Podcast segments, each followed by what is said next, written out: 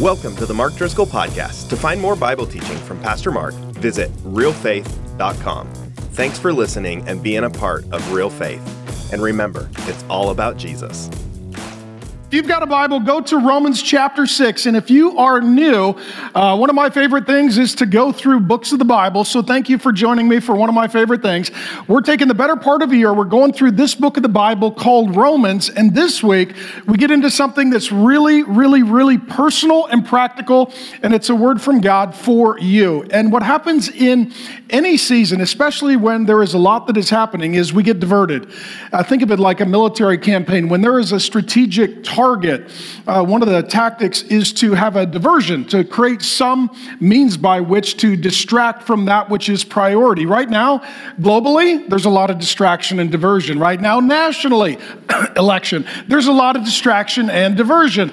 Also, locally, there's a lot of distraction and diversion. And what I want you to know is that it is a good time for you to focus on you because there's a lot that you can't change, but you can change you. There's a lot that you can't make a difference in, but you can make a difference for your life. And there's a lot of things that ultimately you're not going to stand before God and give an account for, but you're going to give an account for who? For you. And so, what he's going to do today, the Apostle Paul, he's going to shift focus from a lot of things that could distract us to the God who can help us and he's going to talk about the grace of God. So let's start with a little good news. I know it's been a lot of bad news lately. Let me summarize for you sort of what he has said up until this point in Romans chapter 6. And I'll just read some scripture to you. He started here to all those who are loved by God. Isn't that good news? God loves you. Isn't that nice? Do you have any people that don't love you? God loves you. You have any people that used to love you? They changed their mind? God never changes his mind about his love for you. That's all buttoned up and taken care of. Loved by God, called to be saints. He calls you a, a saint, a holy person, and he has grace to you. Isn't that nice to know that God has grace to you and peace? He's not upset with you. He's not going to punish you. He's not out to get you. He's for you, not against you. It's from God our Father and the Lord Jesus Christ. That's, that sounds good, right? You should sleep better. I mean, not right now, but tonight when you go home, you should just be relaxed. You should just soak that in. Well, here's where I'm at. I'm loved. I'm a saint. I get grace. I get peace. Me and God are good. God's on my side. I'm on his side. We're together forever. Thank you, Lord Jesus. He continues To the one who does not work, but believes in him who justifies the ungodly. If you're ungodly or you start ungodly, which we all do, it's like, you know what? God's taking care of your biggest problem. God's taking care of your sin problem but believes in him who justifies the ungodly. His faith is counted as righteousness. Just as David also speaks of the blessing of the one to whom God counts righteousness apart from works. Blessed, God blesses you. God blesses us. Blessed are those whose lawless deeds are forgiven. All your lawless deeds, if you belong to Jesus, they're totally forgiven. That's good news. How many people keep a record of wrongs? They keep punishing you. Thanksgiving was weird because your relatives brought it up again. God forgives. That's what He does. And whose sins are covered, blessed is the man against whom the Lord will not count his sin. Here's what He's saying God loves you. God forgives you. Jesus died for you. He gives you His righteousness. He takes from you His sin. And as a case study, He uses David, who was an adulterer and a murderer. And if God could love him, God could love you. If God could forgive him, God could forgive you. If God could use him, God could use you. Is that, that's all good news, right? Is it just me? Or are you guys like, this is good news? It's better than the stuff I saw on Fox and CNN this week, that's for sure. Right? There's no hope there. Like, put your mask on, stay home, and shut up. You're like, okay, that's not good news. I need some good news. Romans 5, 1 and 2. Since we have been justified, declared righteous by faith, we have peace. Let's just say this there's no peace right now. Whole world is at war and conflict and fear. With God, you can have peace. This is just a rest for the soul. We have peace with God through our Lord Jesus Christ. Through him, we also obtained access by faith into this grace in which we stand, and this changes our emotional disposition.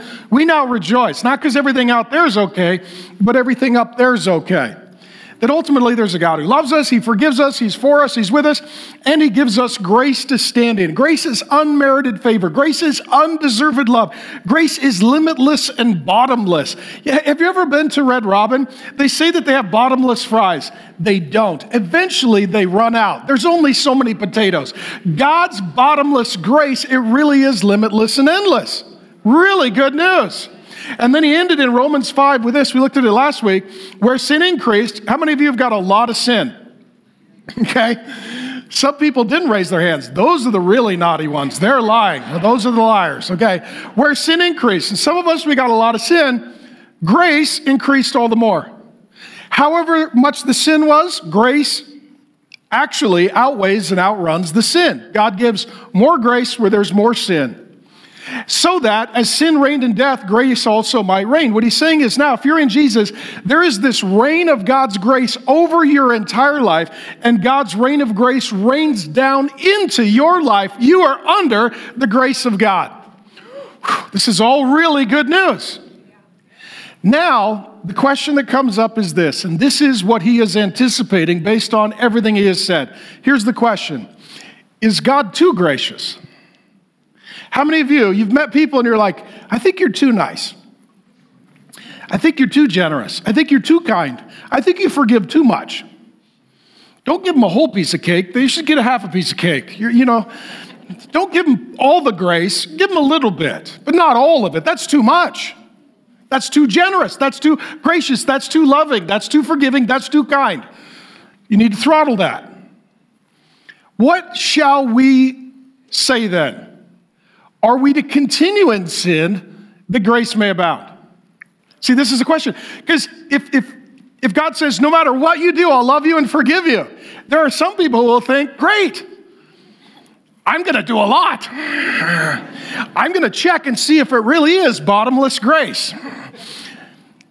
And here's the answer by no means. How can we who died to sin still live in it? Some of your translations here say, God forbid. Others say, absolutely not.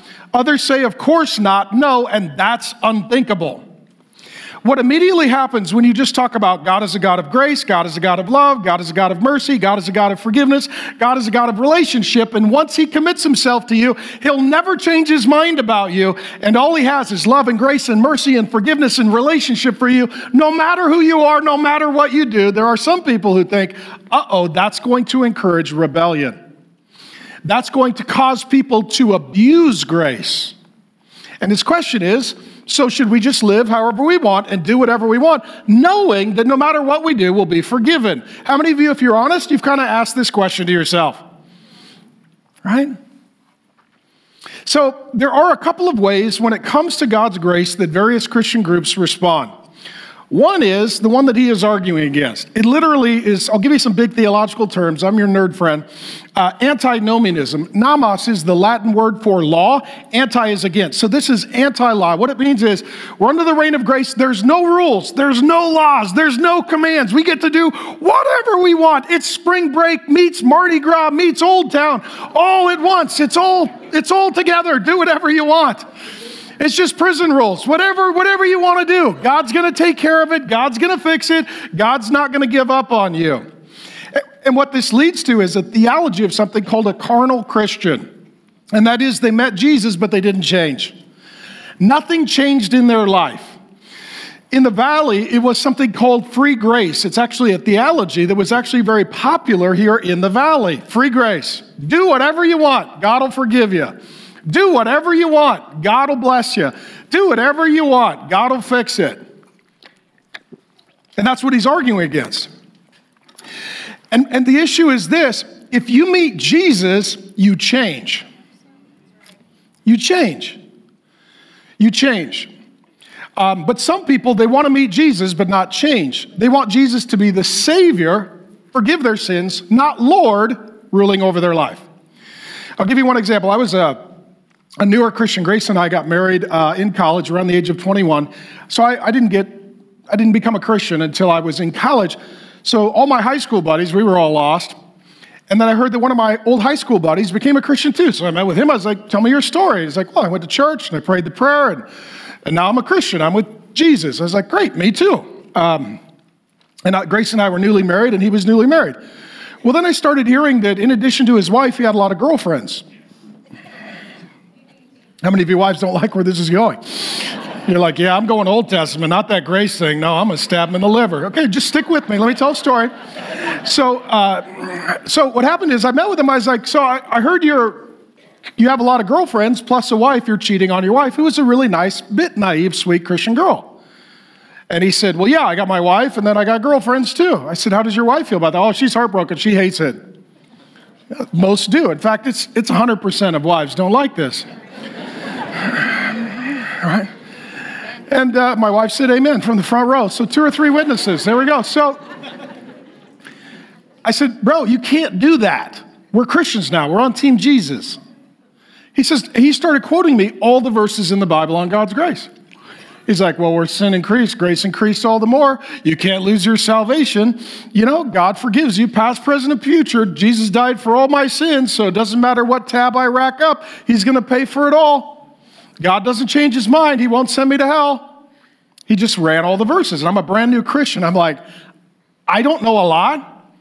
But I know the adultery thing still counts. I know that still counts. I asked Grace. She told me for sure it still counts.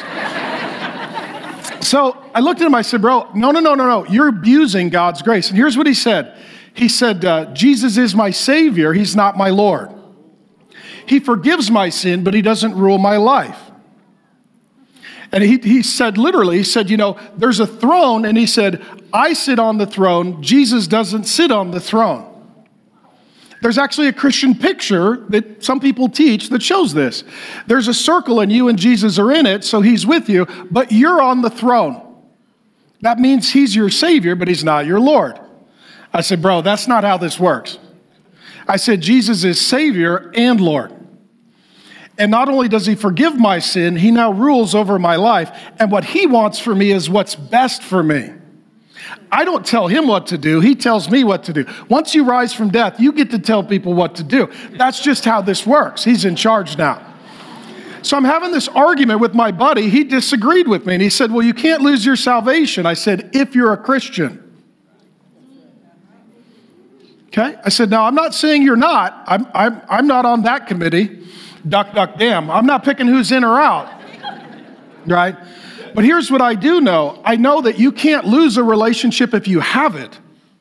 But if you don't have it, you shouldn't have such certainty in that relationship with Jesus. So his wife eventually divorced him. And he got another wife and a bunch of girlfriends, and she divorced him. And as far as I know, this has been decades of his life saying, I'm a Christian. Jesus is my Savior, not my Lord. He forgives my sin, but I do what I want. That's an abuse of grace. And this is what Paul is arguing against. Should we continue in sin that grace may abound? Answer no. No.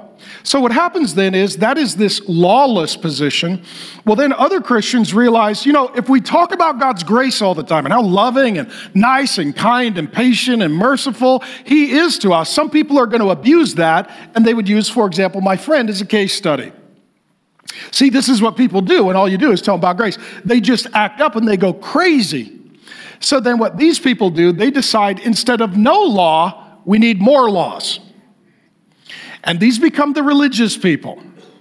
They're like, you know what? If sin's out there, we need to make lots of rules and laws to keep them as far away from sin as possible. So they see sin is out there, not in here. And it's both.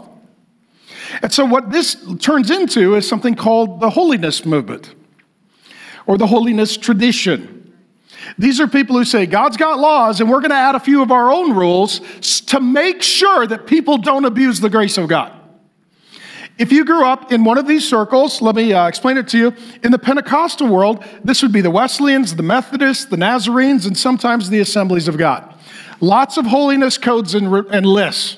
Do this, don't do that. In the Anabaptist movement, this would include the Mennonites, the Quakers, and the Brethren.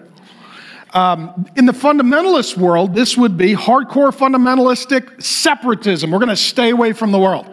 So let's have a little fun for those of you that are having a little PTSD, because I just explained your childhood. how, how, many of you, right? You're like, ah, ah, ah, ah ah, ah, he wore boots and he's crazy, and I didn't think we were going to have a list. Let's just talk about this.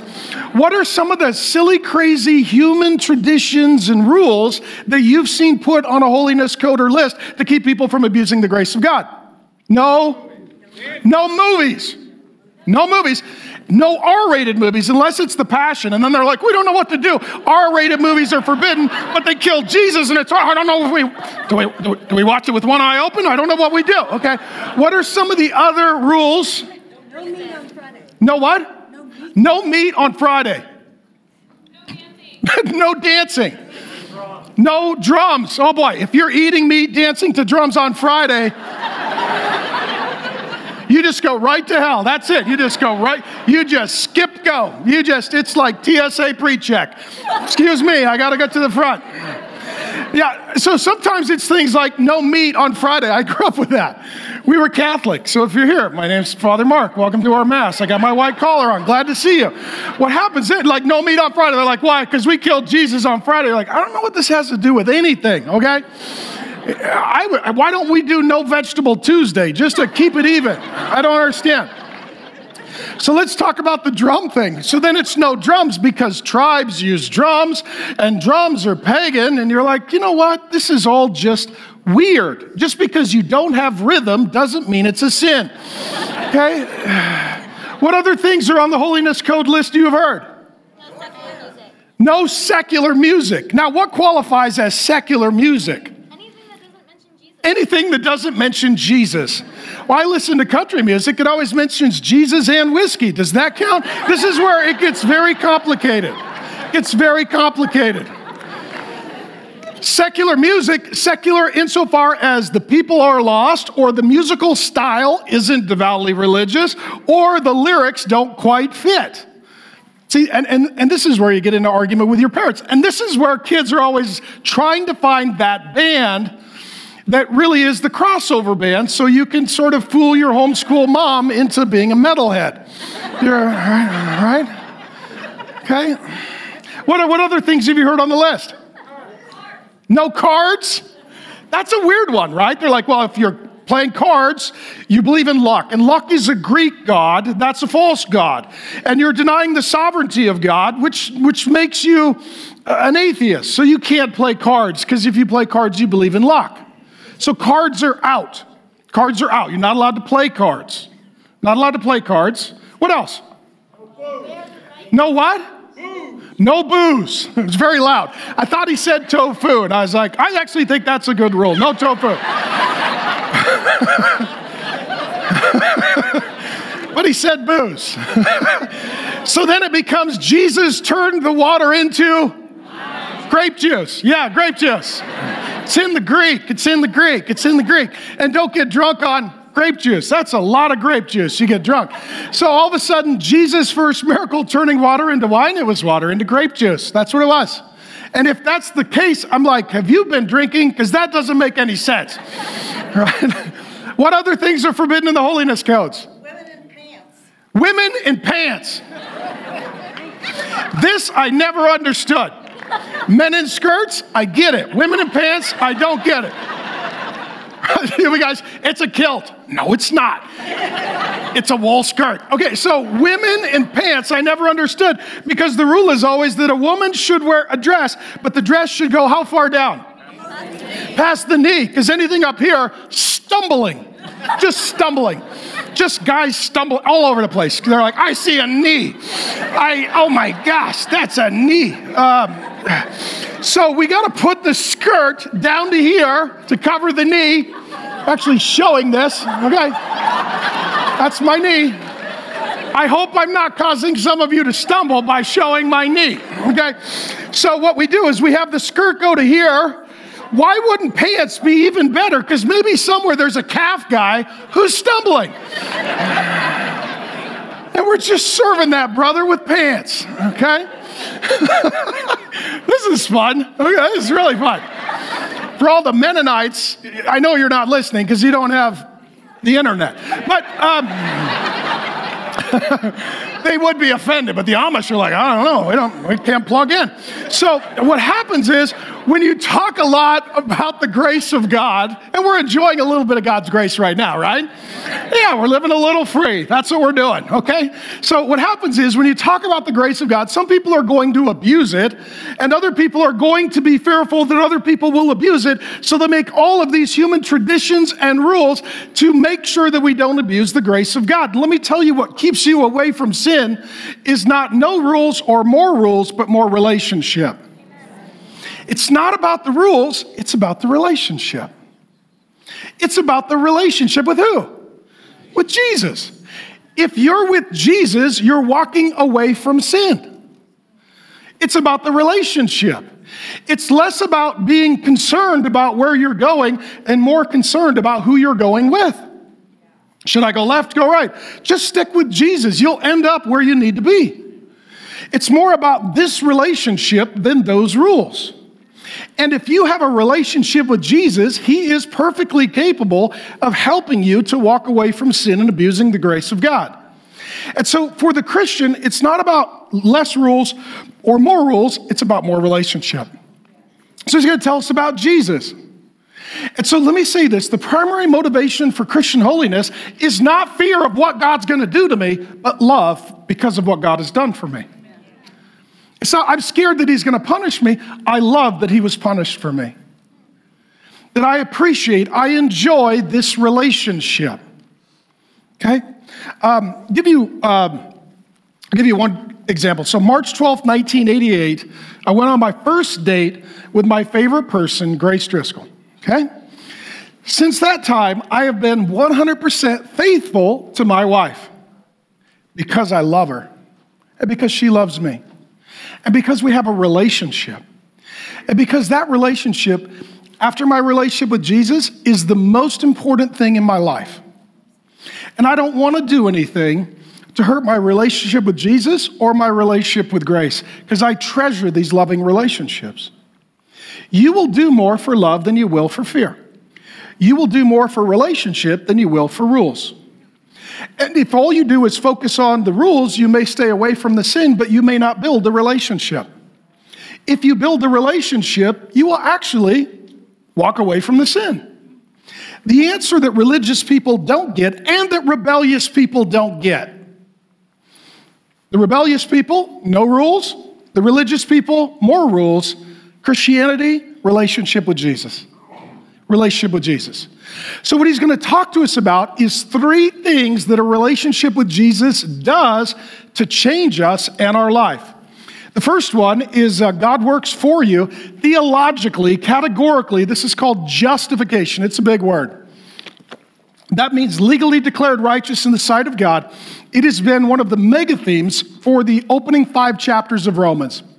Do you not know? He's reminding us of something that he has already taught us that all of us, everyone who have been baptized into Christ Jesus, he's talking about Jesus, were baptized into his death.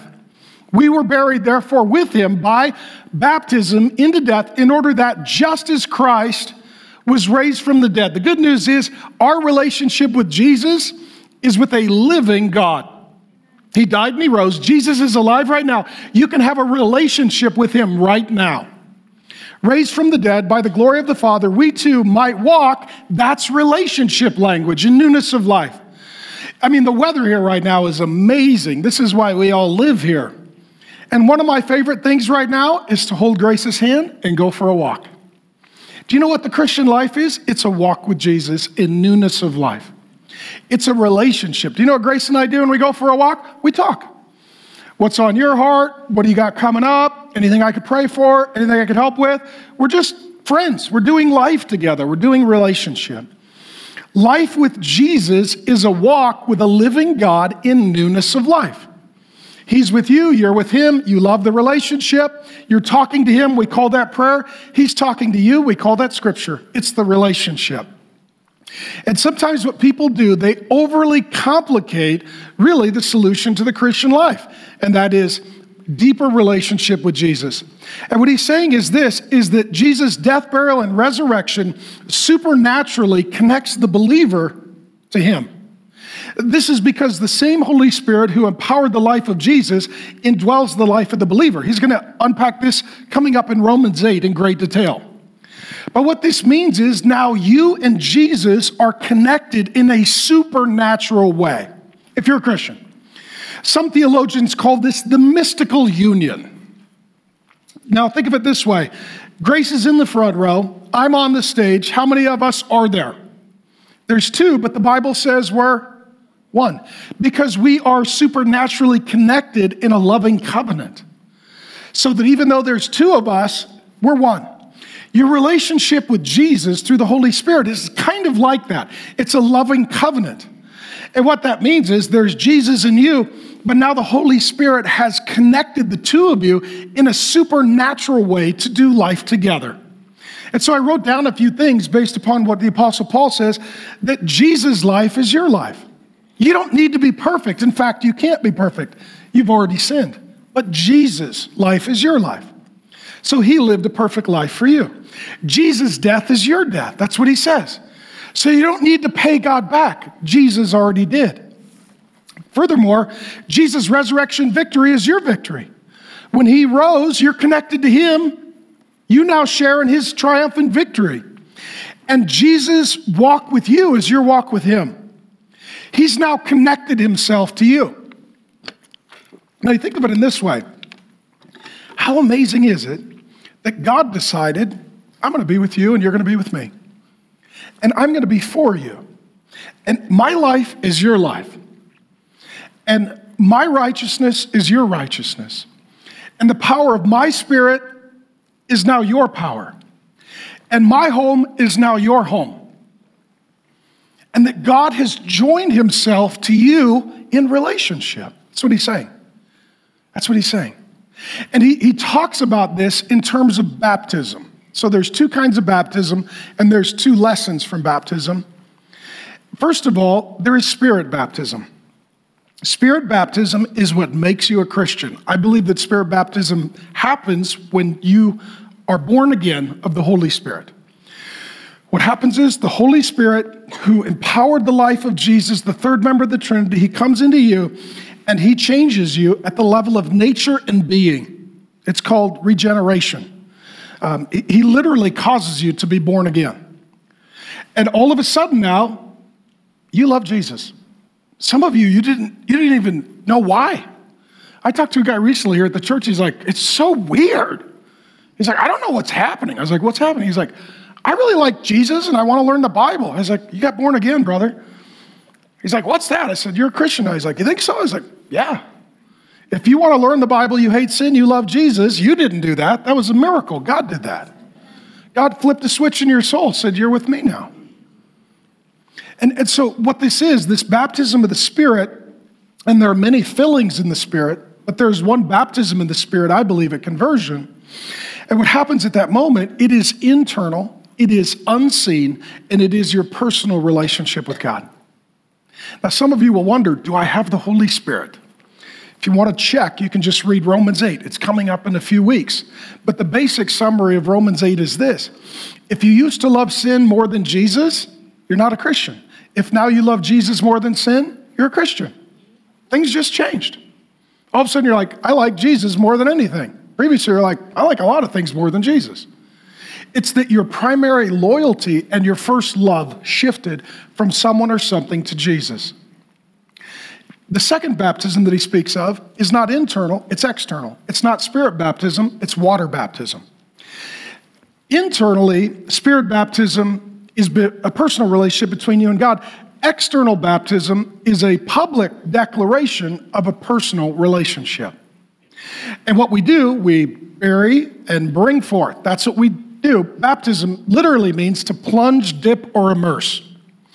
Not to make fun of churches that sprinkle children. I think it's mean. You know, this poor kids, like, what did I do? But um, the reason that we baptize by immersion adults because it points to an existing relationship that God has already done in you. And it's your public declaration of a private relationship. And it literally means to submerge. That's this is why they don't baptize babies. That would be really mean. You're like, all right. So ultimately, when we baptize somebody, here's what we're showing: buried. Because who was buried? Jesus was buried. And when he was buried, we were buried with him. And all of our sin was buried with him, and all of our old life was buried with him. And then we bring the person up out of the water, showing that not only did Jesus die, he rose. That his life is our life, that his death is our death, that his resurrection is our resurrection, and his walk is now our walk as we walk with him. And so you need to know this that uh, if you've never been baptized, we're going to baptize you next week. I want you to come back, bring your friends, family, bring your enemies. We'll see what happens to them. And, uh, and what we're going to do, we're going we're going to baptize people at all of our services next weekend. But it is a public declaration of a personal relationship. And it's pointing back to Jesus' death, burial, resurrection. And then what baptism shows so there's two kinds of baptisms there's spirit baptism and water baptism. It does two things. Number one, it shows death. That's what Paul just told us. You know what that means? When Jesus died, your old life died. I have really good news for you. Some of you have things that you really regret. And you know what? They're buried with Jesus, don't dig them up. They're buried with Jesus, don't let anybody else dig them up. Sometimes our stuff is buried with Jesus and we go dig it up. Don't dig it up. We let somebody else dig it up because sometimes bitterness is a shovel and we're looking for reasons to attack. Don't let them dig it up. Whatever you've done, it's buried with Jesus. What that means is your old life is over, it's dead, it's gone. Jesus took care of it. I want that burden off of you. I want that condemnation off of you. That's why Romans 8 1 says there's now no condemnation for those who are in Christ. I don't want you to keep going back to your worst day. I want you to move forward into your new days.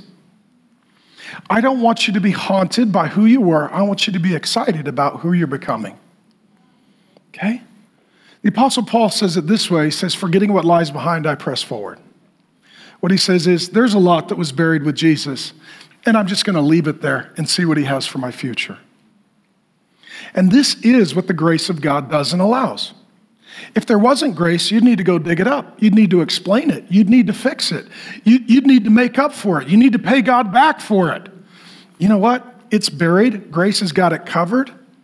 Move forward. Baptism denotes death. And secondly, cleansing. He talks about newness of life. You need to know that just like water cleanses, so Jesus cleanses. And so in baptism, what we're showing is my old life is buried, and now I am clean and I get to have my new life. Um, next time you wash your car, next time you wash your dishes, next time you wash your laundry, you're going to use water. And I want you to remember that the Spirit of God cleanses you from all unrighteousness. Most Christians believe that they are forgiven, but they do not believe that they are clean. As a result, they feel forgiven, but not new. They still feel dirty, defiled. Jesus not only, in his death, burial, resurrection, not only does he forgive, he cleanses. I can prove it to you. First John says, um, if we confess our sins, he is faithful and just to forgive us all our sins and cleanse us of all our unrighteousness.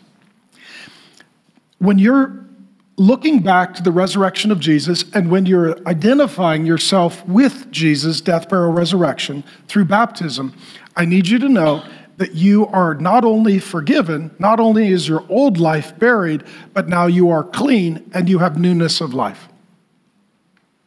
You're clean. Now, some of you don't even believe this because the enemy's been whispering in your ear. The Bible says that he is the accuser, the children of God, that he accuses them day and night. Well, this is what you said, and this is what you did, and this is where you were, and this is who you are. And you're like, yeah, that guy's dead. You know what we don't do? We don't bring dead people to court. You know what we don't do? We don't bring dead people to jail. You know what we don't do? We don't cuff and throw dead people in the back of cop cars. It's over. Who I was is over. It's dead. That person's dead. I'm a new person now. This is why sometimes in the Bible, that transformation is so altogether supernatural that they actually get like a new name. So Abram becomes Abraham, and Cephas becomes Peter, and Saul becomes Paul. The dude gets a new name because Saul was buried and he's dead, and that guy's gone. And now this guy belongs to Jesus and he's got the Holy Spirit. New guy, For, the old, forgiven, cleansed, resurrected, made new. In the Old Testament, when God's people would go to worship, they would put on a color to wear. What color do you think that was? It was white, because they're clean. Some of you are like, I, am dirty. No, Jesus made you clean. He made you clean. In addition, it says at the wedding supper of the Lamb in Revelation 19, at the end of time, when Jesus comes back, that his church will be like a bride wearing white. Some years ago, I had the honor of uh, being present in this young woman's life for two sacred events her uh, baptism, I got to baptize her, and then her wedding. As her pastor, I got to officiate her wedding. And as we were approaching the wedding, and I was meeting with her and her husband to be, great kids, they both had a heck of a past. I mean, they, they had a lot of things that needed grace, just needed a lot of grace on it. And God put grace on it. And as we were approaching, she said, Pastor Mark, I, I, I'm not sure I can wear white on my wedding day. I said, Why is that, sweetheart? She said, uh, meet with her and her fiance. She said, she said, He knows what I've done, and you know what I've done, and God knows what I've done. She said, I'm not pure. I said, Jesus says you are. Jesus says you are. I said, when I baptized you, who you were died in Jesus Christ. That's what your baptism showed. We buried that girl. She's gone. And then there's this new girl who's not only forgiven, she's clean. And she's walking with Jesus now. And the, the more she walks with Jesus, the more she walks away from her sin. And she's walking in newness of life. And Jesus says at the very end, she's going to wear white. So she needs to wear white. This is where the grace of God seems too good to be true. This is where sometimes I, I can even sense it. I, I just seeing your faces, I love you, and it's an honor to teach. Some of you, you believe that there's this much grace for other people, but you don't believe that there's this much grace for you. No, Pastor Mark, what I did, it's really bad. Well, where sin increased, grace increased all the more. I don't deserve it. Welcome to grace. That's a lot. Welcome to grace. Well, nobody else is like this. Welcome to this relationship. Paul's point is we don't want to abuse God's grace once we have the relationship, but we want to use God's grace so that we can have the relationship. Okay? And this is what he's talking about that God works for you through the death, burial, resurrection of Jesus. That's called justification. Then he talks about God's work in you. This is regeneration. God not only did something for you, he did something in you. Okay? Romans 6, 5 through 11. And let me say, I, let me just pray for you. Father God, I just sense a, I sense a heaviness among the people. We were laughing really hard a few minutes ago. That was good. And Lord, right now, we're getting to some places in their soul that need some cleansing, need some healing, need some forgiving. Lord God, there are places in their soul that they, they need the grace of God. There are places in their life that they need the grace of God. There are places in their history that they need the grace of God. There are memories that need the grace of God. There are habits that need the grace of God. There are temptations that need the grace of God. There are regrets that need the grace of God. There are relationships that need the grace of God. Lord God, we don't want to abuse your grace, but we want to use your grace because we need it. And so, Lord Jesus, I just I ask for an outpouring of grace on these dear saints. And Lord, I thank you for the honor it is to be their pastor. I thank you for the honor it is to lead our church family. I thank you that the honor is mine to talk about the grace that, that comes from Jesus. It's a Holy Spirit. I can preach about grace, but only you can deliver it. And so I'm asking you right now to bring the rain of grace, to quote Romans 5, down on these people. and have that reign of grace reign into all of their life. Um, to, to heal the places that are broken, to reveal the places that are still hidden, to forgive the things that are regrettable, to overcome the temptations that are real, and to break the habits and the strongholds that have been formed. And God, we just say we, we don't want to abuse grace, but we need it. And so we receive it in Jesus' good name. Amen. For if we have been united with him, if we've been united with him in a death like his, we shall certainly be united with him in a resurrection like his. So there's a lot to look forward to. We know that our old self was what? I'm telling you, the old you's dead. It's dead. Just accept that, right? right? Just accept that. Just accept that. That's really good news. Okay? As, as I'm kind of in a weird moment in the spirit right now, but I, I kind of see something. I'll share it with you. Um, here's what I see Lazarus was dead. He was really dead. The King James Bible says he stinketh. That's really dead. Jesus called him forth and he was alive. But the story of Lazarus is this he was still wearing his grave clothes. So he still looked dead. His friends had to help him by taking the grave clothes off. Here's what I'm telling you you're new, the old you is dead, and some of you are still wearing the grave clothes. That's what I'm saying. You're like, but this is who I am. No, that's who you were.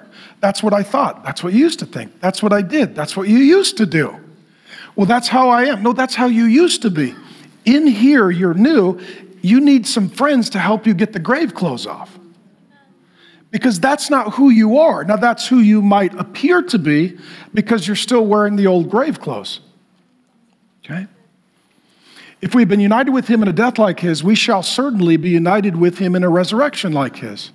We know that our old self was crucified, dead with him in order that the body of sin, and I believe that means almost like a body of literature, it's not just the physical body, but it's the sum total and collection of our misdeeds, the body of sin might be brought to nothing so that we would no longer be enslaved to sin. For one who has died has been what? Set free. Your past is buried, you're now free to go live in newness of life. Now, if we have died with Christ, we believe that we will also live with him, something to look forward to. We know that Christ, being raised from the dead, will never die again. That's why you can't lose your salvation, by the way. If Jesus can never be crucified, that means he died for all sin, and there's no sin that you can commit that he did not die for and we're not going to re crucify him. Death no longer has dominion over him. For the death he died, he died to sin once for all. One Jesus for all believers, but the life he lives, he lives to God. So you also must consider yourselves dead to sin and alive to God in Christ Jesus. Okay? Let me take 25 years of Bible teaching through dozens of books of the Bible and summarize all of this in a dozen statements. Number one, your old self was grafted into Adam's death, and your new self is grafted into Jesus' life. He's following up on Romans 5 12 through 21, where he compared and contrasted that we all fell in Adam and we were all healed and saved in Jesus. When he uses the language here of united, in the original text, not to get too nerdy, it was used from gardening. Right? Let's say you have a branch that is dying, and then you have a branch that is flourishing, and you want to save the dying branch. What do you do? You graft it into the living branch. That's exactly what he's saying. Jesus died, Jesus rose, Jesus lives, and you are united, literally grafted into him. Now the two of you are joined together and he becomes your new life source. Paul here is echoing exactly what Jesus said. Jesus said it this way I am the vine, you are the branches. He who abides in me is united to me, is grafted into me, bears much fruit. So the dying old dead you is now united and grafted to Jesus, and it is the power and the presence of the Holy Spirit bringing the life source of Jesus to give you newness of life. Number two, you are set free from sin and to God. This is where people say, I'm free. You're not free to sin, you're free from sin and you're free to God. See, previously you were a slave to sin and you were not free to God. And now you are free to God and you are not a slave to sin. Your relationship with God and sin have changed. Think of it in this way before you met Jesus, your face was toward sin, your back was toward God. Repentance is literally turning around. Now your face is toward God and your back is toward sin. That's why the person who tells me I met Jesus, but I love sin, I'm saying, I'm not sure you met Jesus. Because you either face Jesus or you face sin. Number three, this will encourage you. You're not perfect, okay? But you are new. And when God is finished with you, you will be perfect. And see, what happens is people become a Christian, and the more you get closer to Jesus, the more you're keenly aware of your sin and your shortcoming. Sometimes the closer to Jesus you get, the more accurately you see yourself. I thought I was a good person until I became a Christian. And ever since then, it has been a cumulative case study to the contrary. That's what I have learned. The closer I get to Jesus, the more I realize I'm not like Jesus, and he's got a lot of work to do.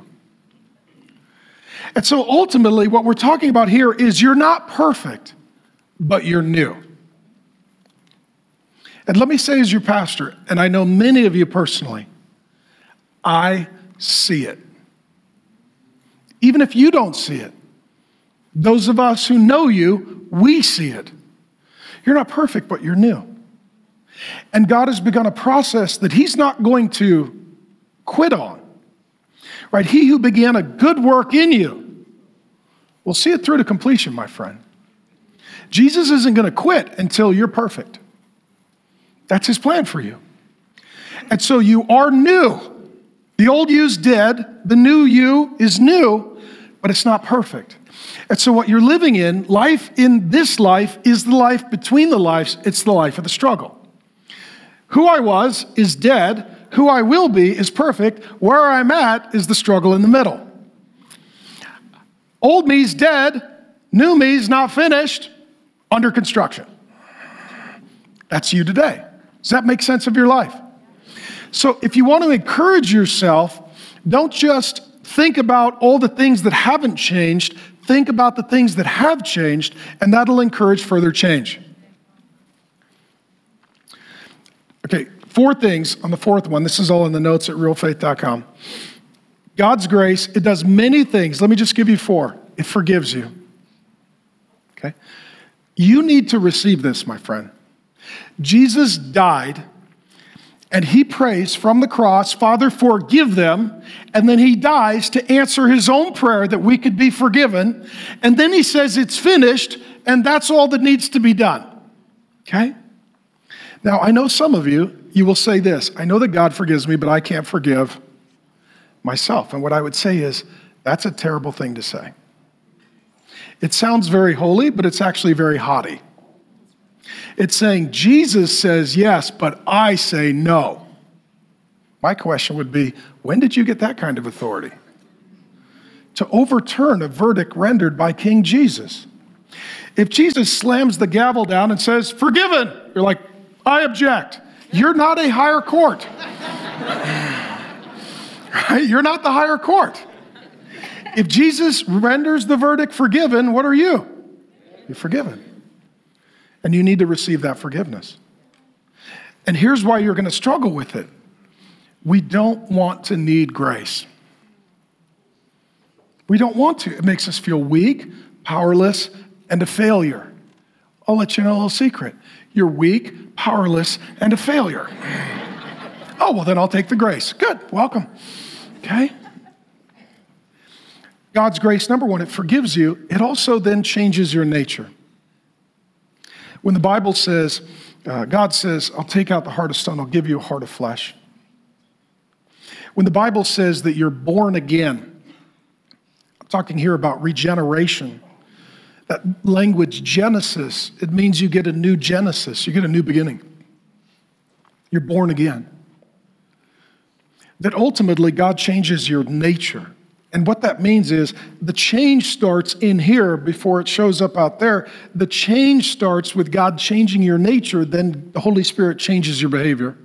So where Jesus says a good tree bears good fruit. The, the Holy Spirit brings the grace of God to forgive you, to change your nature. So now you're changed at the level of being. The, the third thing that happens then is that the, the Spirit of God changes your desires. Paul just said this in Romans 6. Should we sin that grace may abound? By no means. That's the new desires. God not only changes your relationship with Him, He changes your nature, and that changes your desires. This is the secret of the Christian life that the non Christian has no understanding of. The person without the Spirit finds no appetite for the things of the Spirit. If you go to your friends, you're like, Would you like to be a virgin till married and not look at porno and watch your mouth and say you're sorry and give 10% of your income away? Answer? No, no. Those are all the things I don't want to do. All of them. I would like to spend that 10% on drinks and naughty people. That's what I would like to do. When God changes your desires, now your desires are the Spirit's desires, and that helps you to walk in newness of life. I always say it this way the Christian life is not what you have to do, but what you get to do because it's what you want to do.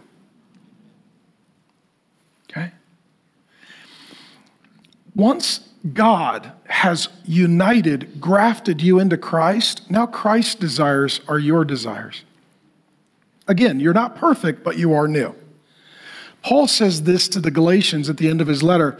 He says that the flesh is against the spirit, keeping you from doing what you want to do. Paul will say it this way later in Romans the things that I want to do, sometimes I don't do them. Sometimes the things I don't want to do, I do them. And what he says is, I'm so frustrated because I want to do what God made me to do. And who's going to help me? And he says, The Holy Spirit's going to fix this mess. And he's going to give me the deepest desires. Let me say this for the non Christian, the deepest desires are sin. For the Christian, the deepest desires are holiness. For the Christian, we have temptations, those are lesser desires, but the deepest desires are for Jesus and for holiness. This is why when I'm meeting with a Christian, I'm like, What do you want? They're like, Here's what I really want. And here's what I'm struggling with. Great. Let's nurture your deepest desires. It's about more passion, not less, more freedom, not less. The Holy Spirit forgives your sin, changes your nature, changes your desires, and then what the grace of God does through the Holy Spirit, it gives you a new power. And where he says here is that we have a power to say yes to God and no to sin. It's a power that we previously did not have. And some of you have experienced this power. Some of you are making decisions and you are shocked that you actually have the authority to say yes to God and no to sin, and these are new experiences in your life. I'll hit these rather quickly. Number five, because you love Jesus the most, you hate sin because it killed the one you love. This is why you can't love Jesus and love sin because sin killed the one you love the most. Have you ever loved somebody and seen them slowly, painfully die from cancer? And then said, I love cancer. You can't love cancer if it killed the person you love. You hate that which killed the one you love. If we love Jesus, we hate sin because sin killed the one we love the most. Because Jesus died for sin, you can put sin to death. That's the essence of what Paul is saying in Romans 6. Jesus died for your sin. Now you can join him in newness of life and put your sin to death. I'll talk about that in the final point. because you are changed, you can now what? You can change. A lot of people want to change their behavior. God wants to first change our nature. Once He changes our nature, then, then there can be a change in our behavior. Because Jesus lives, you live for Jesus and you live with Jesus. In this life, you will not be perfect, but you will make progress if you are a true Christian. You're not perfect, but you're making progress. And what, what I want to encourage us to be is a culture that encourages the progress and doesn't demand perfection. The way you get a legalistic, self righteous, judgy bunch of people, here's all the things you didn't do. Well, you know what? We could do that to each other forever. Or we could say, here's the progress that I see. Let me encourage that and let's build on that. Because there's only one who's perfect, and we killed him, and he's working on the rest of us. You are not saved by your good works, but you are saved to your good works. That God did a work for you, He does a work in you, and then He does a work through you. The result is that your behavior starts to change by the grace of God. The last two, number one and two, or 11 and 12, a sinning Christian is a miserable person. True? How many of you are Christians and you, you're like, I love that, at least you used to, but that person's dead. And so the new person went back and ran the playbook and hated it. What this means is if you meet Jesus, when you sin, you are miserable. The things you used to love, you now hate. The things that you used to look forward to, you now regret. And lastly, all of this is because your relationship with God is now what matters most. You say, I used to love sin, but now I love Jesus. And my relationship with Jesus is more important than anyone or anything. And because of that, I now love him. And that means I don't like anything that causes me to experience distance in my relationship with him.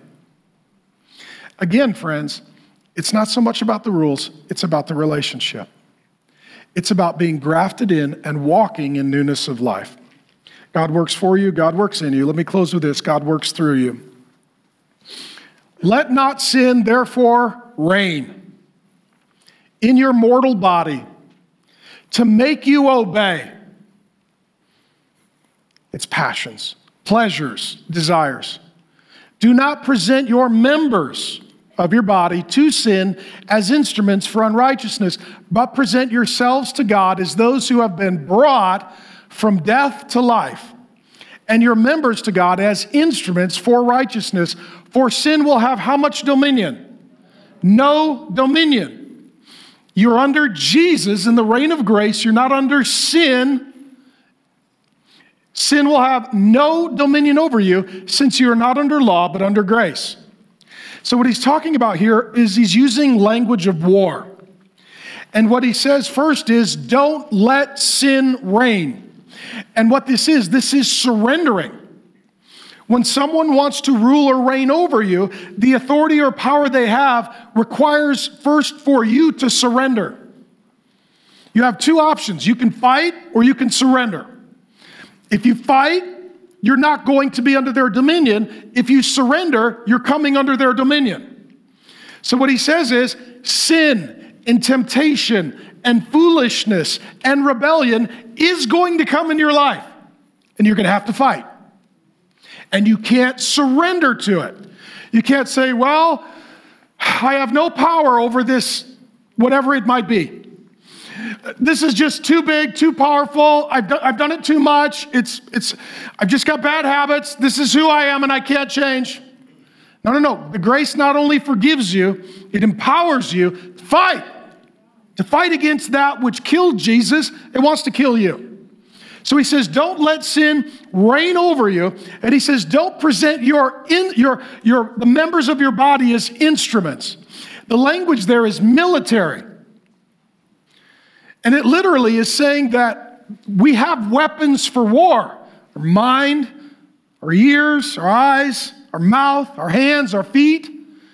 And that we have two choices. We surrender to sin and we war against Jesus, who loves us and set us free, or we surrender to Jesus and we war against sin. The question is not, will you fight? The question is, who or what are you going to fight?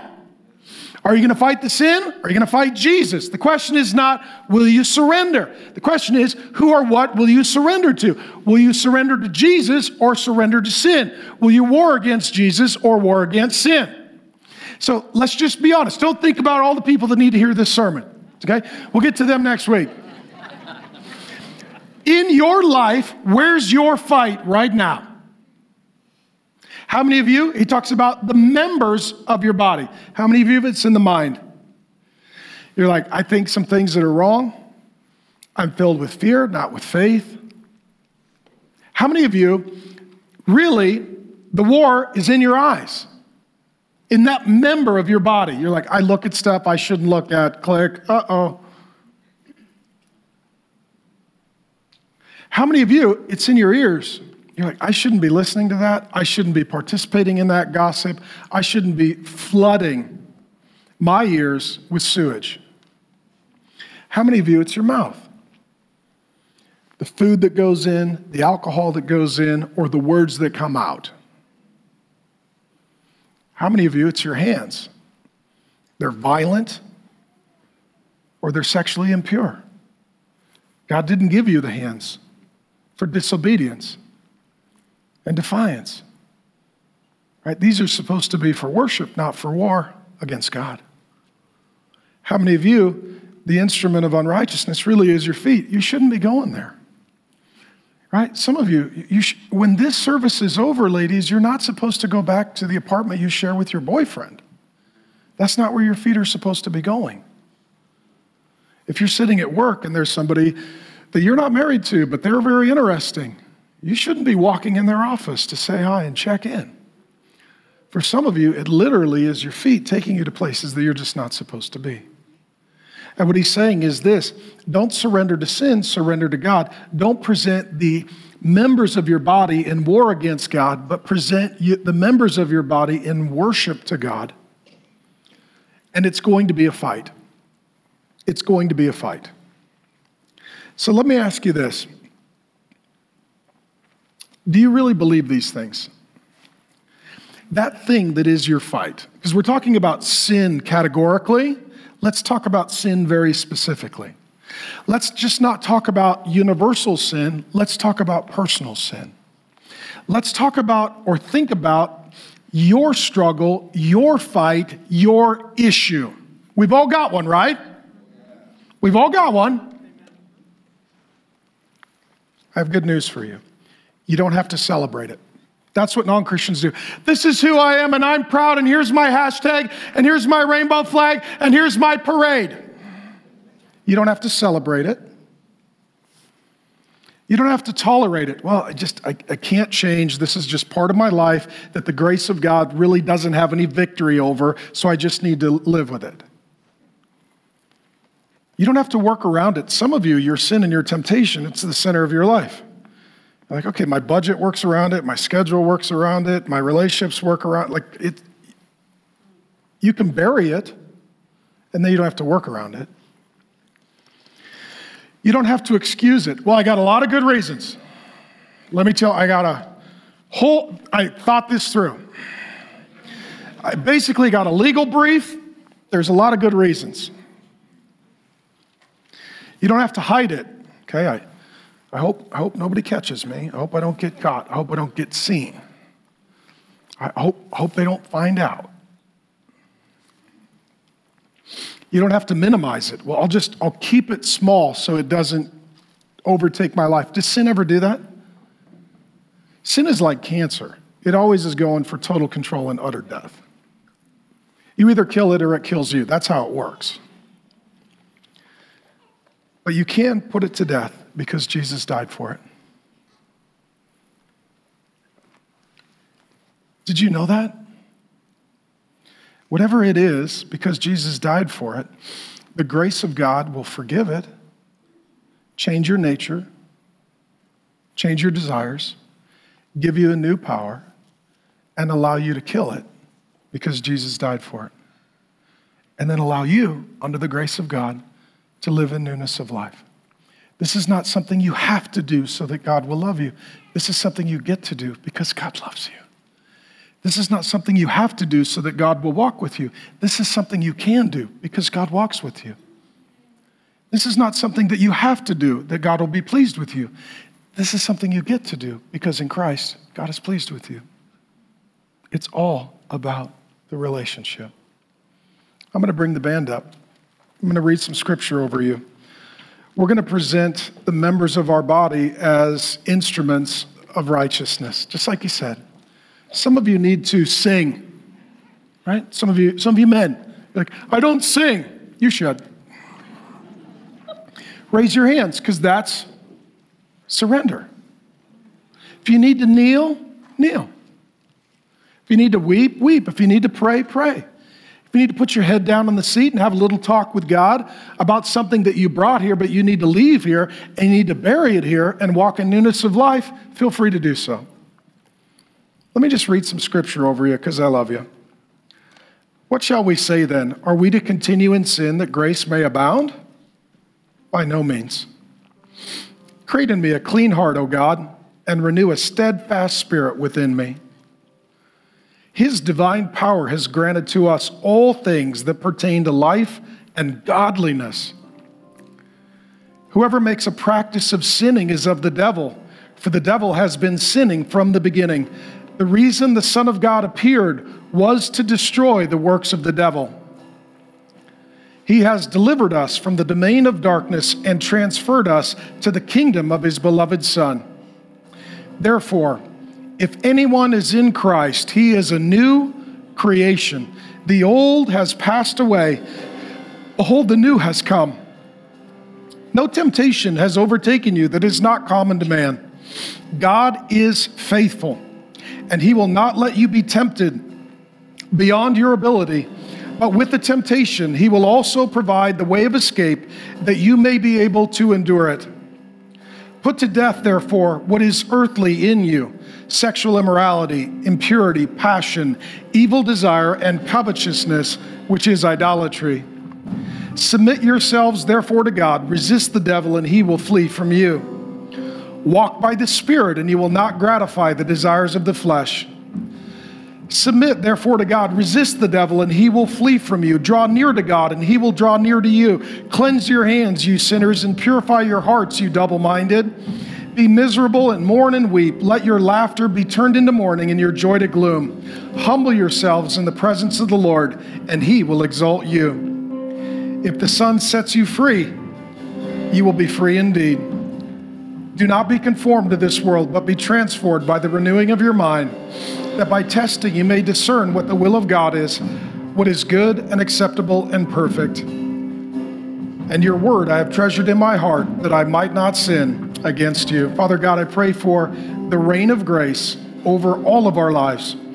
God, I pray for your grace to specifically find its way into the dark places, the broken places, the hidden places, the secret places, the fearful places.